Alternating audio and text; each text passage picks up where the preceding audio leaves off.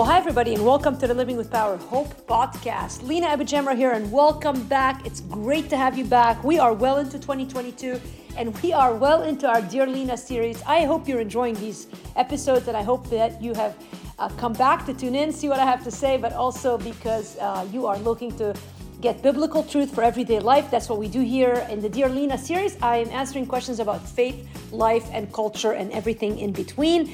Hey, uh, we uh, welcome new people. If it's your first time here, then we are excited that you found this website or this podcast. Speaking of websites, check out our website, thelivingwithpower.org site. That is our ministry hub. You can find out all about our ministry there.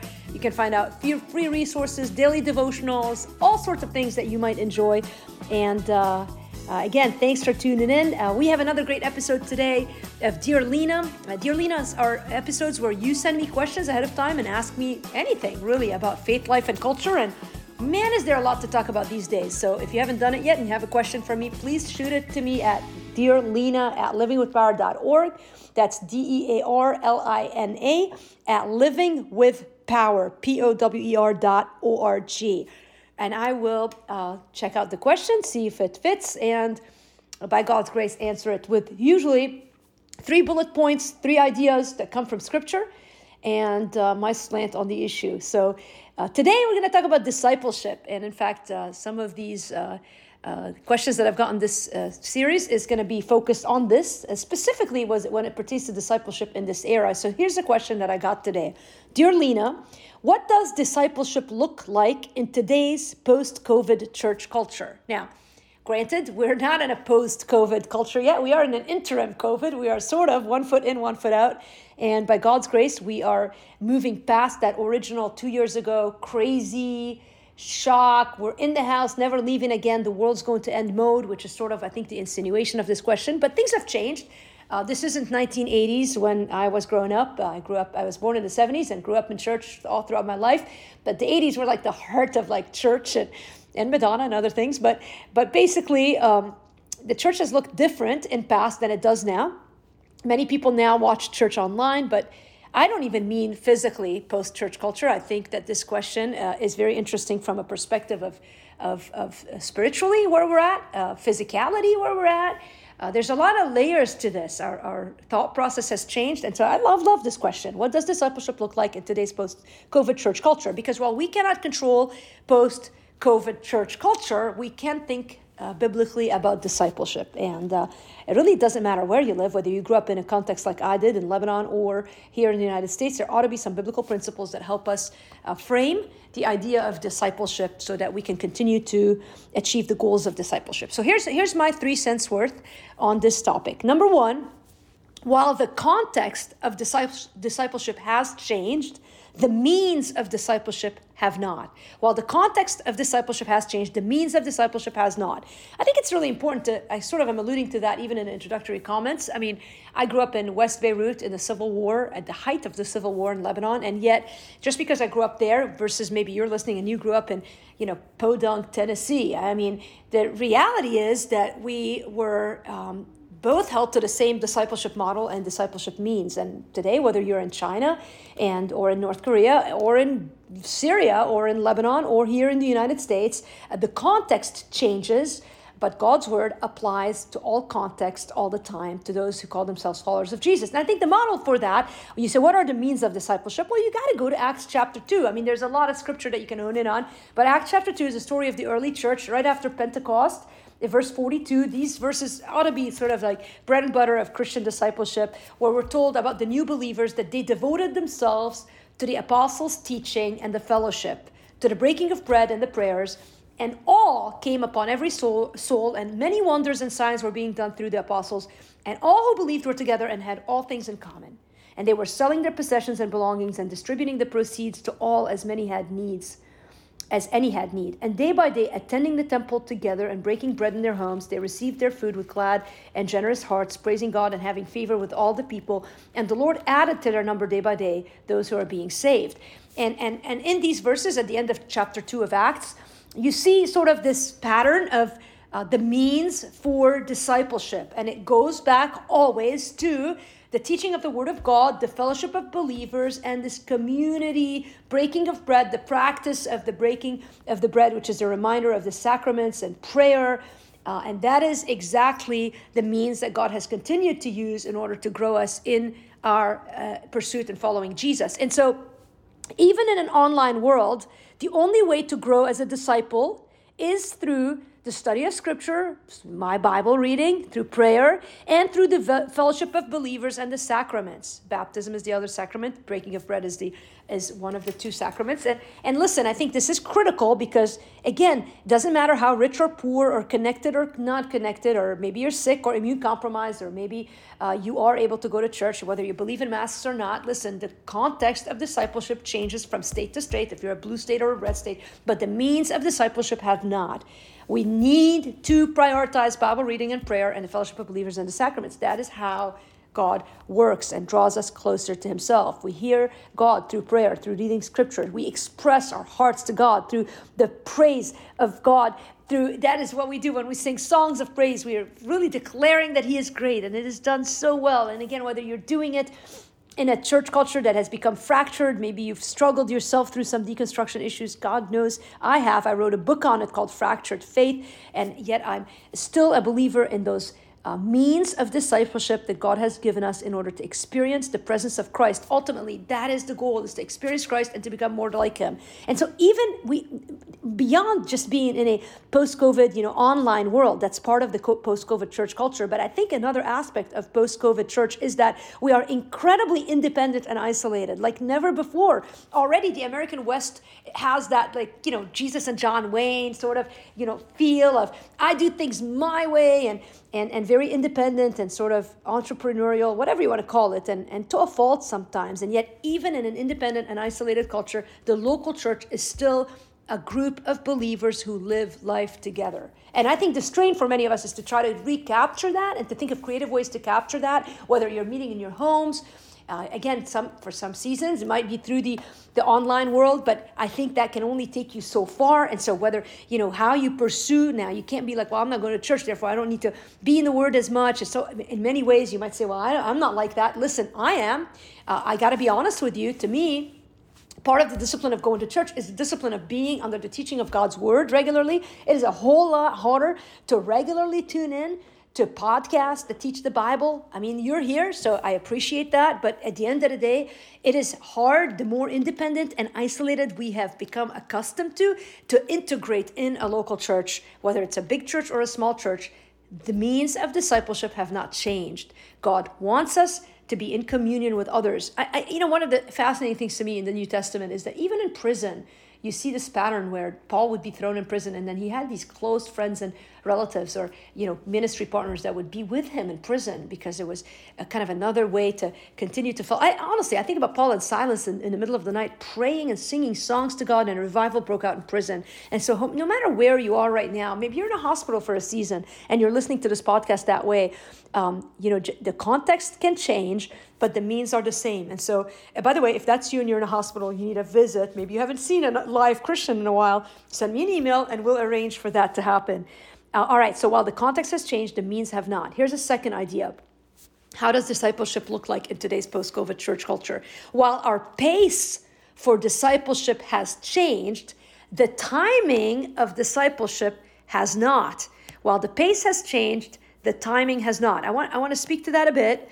Um, we must stop expecting overnight discipleship in a culture that has turned into an overnight culture. All right. Um, we have become that culture that expects everything yesterday. If it's like a 24 hour wait, we think it's too late. Like we want everything to be done right away. And I'm telling you, that is not how discipleship works. It is a process.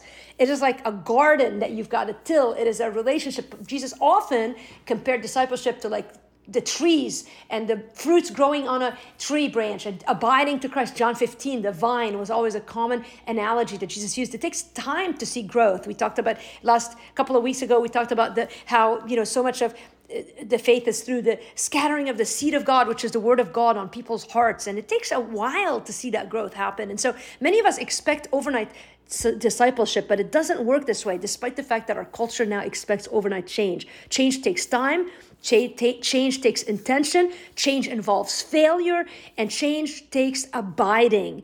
Uh, we must stop assuming that we'll find the time for discipleship. That's another aspect of it. We cannot assume that the time will just happen. We not we got to intentionally make the time for discipleship. Probably the best uh, story to go along with that is the story of Mary and Martha in Luke chapter 10, verses 38 to 42. They were sisters, and they both wanted to be disciples, and they both were technically following Jesus. The difference is that one was so busy with the work and she missed the heart of it. The other one was devoted to Jesus, even though she was accused of being lazy and non productive. And Jesus commended Mary and said, Martha, Martha. Um, do you remember the words that he said to her? Here, let me look it up. Luke chapter 10, verse 38, he says to her, Martha, Martha, you are anxious and troubled about many things, but one thing is necessary. Mary, Mary has chosen the good portion, which will not be taken away from her. That is the whole seek first the kingdom of God and his righteousness, and all these things will be added unto you. So listen, we are again we are swamped. We our schedules are full and when our schedules are not full we fill them up with the sense of urgency that has become addictive to us. It's like our adrenal glands are just used to this and we can't we think we're failures if we're not doing a million things a day. And we've got to turn that down and find the time for discipleship which is slow growth. Eugene peterson called it the long obedience in the same direction. It is a long obedience a long obedience. It's not a sprint. It is a marathon. I know that sounds so old school but it's the truth and so while our pace for discipleship has changed, and listen, in some ways I'm grateful for that. If I was trying to disciple people back in 1940, they would have thrown me out the window because I speak too fast, I function too fast. But listen, change, while, while you might be more accustomed to my pace of talking now and you're, you don't even think of it, you just think you're not bored when you hear me talk because I actually can keep up with our brains are rewired the way that we think now. However, we cannot expect, expect our discipleship process to take on that same, get, Lord, change me now or don't do it anymore. And that is not the way of God. It is a slow process that involves, it's like breaking of a wild animal, and God wants us to be tamed, not to the culture that we're living in, not to the church systems that we're living in, but to His Holy Spirit who is in control of our hearts and our lives. That is discipleship. And so, Here's a third idea. So while the context has changed, the means has not. While our pace has changed, the timing has not. And then number three, while our measures of success have shifted in this culture, our goals in discipleship have not changed. Our measures of success have shifted. I would not say they've changed because the measures of success have always been the same. Our culture has confused those measures of success, and that confusion has seeped into our church so that many Christian leaders have uh, modeled a sense of success that is not biblical, that highlights numbers of people growing as opposed to depth of discipleship, that highlights success based on size and budgets and campus sizes. And, and I think that era is coming to an end. I really do. But our goals and discipleships have not changed. The goal of discipleship is not a greater following, but a deepening in Christ likeness. The goal of discipleship is not a bigger platform, but a closer sense of God's presence. Are you aware of His presence moment by moment? Do you, do you, do you, when you go through the day, are there moments where you stop long enough to sense that Jesus is with you? He's in you. Are you so pursuing some results, some tangible results of success, what our culture calls success, that you can't even see Jesus in your life anymore. If that's you, and listen, I've been there, then God will, by His grace, stop us from that path so that we can tune into His presence. That is where our peace and joy lie. And so the goal of discipleship is not greater comfort, by the way, but a deeper dependence on Jesus. Success in our culture is uh, reflected in this world by a greater level of comfort. So, you know, a bigger house, a bigger car, more comfort, more money in the bank. But that is not the goal of discipleship. The goal of discipleship, if anything, is the opposite. Is, is it is a deeper dependence on Jesus, which usually comes in places of need. And so, if you find yourself in the desert and you feel like you're in need, man, that is not a mistake. That is a discipleship step that God is allowing you to be on so that you can grow in His likeness.